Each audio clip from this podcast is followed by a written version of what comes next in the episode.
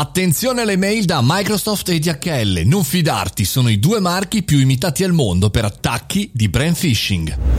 Buongiorno e bentornati al caffettino, sono Mario Moroni e anche oggi sono qui davanti alla macchina del caffè per stare con voi e anche per commentare una notizia. Questa degli ultimi giorni arriva direttamente dal Brand Phishing Report per il primo eh, quadrimestre 2021 pubblicato da Checkpoint Research. Praticamente si parla di quelli che sono, diciamo così, gli escamotage più importanti, quali sono le aziende eh, che vengono utilizzate per fare fare e costruire queste trappole. Non soltanto Microsoft che è primo e DHL che è secondo, rispettivamente al 39% e al 18%, ma anche Google, Roblox, Amazon, Wells Fargo, eh, chiaramente questi sono brand americani, Case, LinkedIn, Apple e Dropbox.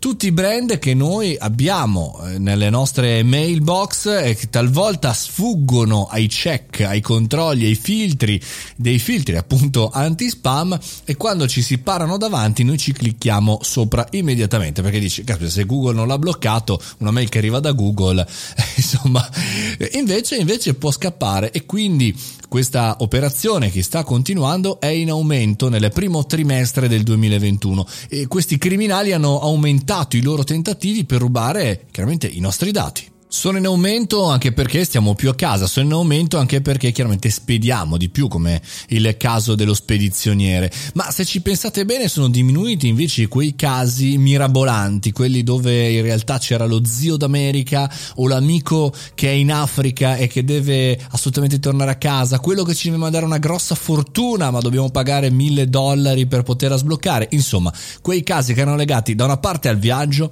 e dall'altra parte alla totale ignoranza dei malcapitati capitati. E invece questi sono stratagemmi che si avvicinano molto alla nostra normalità. Il consiglio come sempre per noi imprenditori e professionisti ma per tutti è quelli, quello di non scaricare mai nessun software, nessuna di queste aziende ti eh, chiede di scaricare nessun software, tra l'altro sono tutte aziende che lavorano moltissimo online, per cui che, che, che scopo avrebbero nel farti scaricare un exe, un eseguibile e dall'altra parte bisogna magari in qualche maniera aguzzare l'ingegno e anche come dire, se devo andare su DHL non clicco sul link che mi dice di andare su DHL, ma vado su dhl.it con il certificato, cioè il lucchettino chiuso a sinistra del nome. Se utilizzate Chrome, e chiaramente quello è verificato e magari inserite eh, quel tracking direttamente sul sito e andate a vedere se l'operazione è giusta.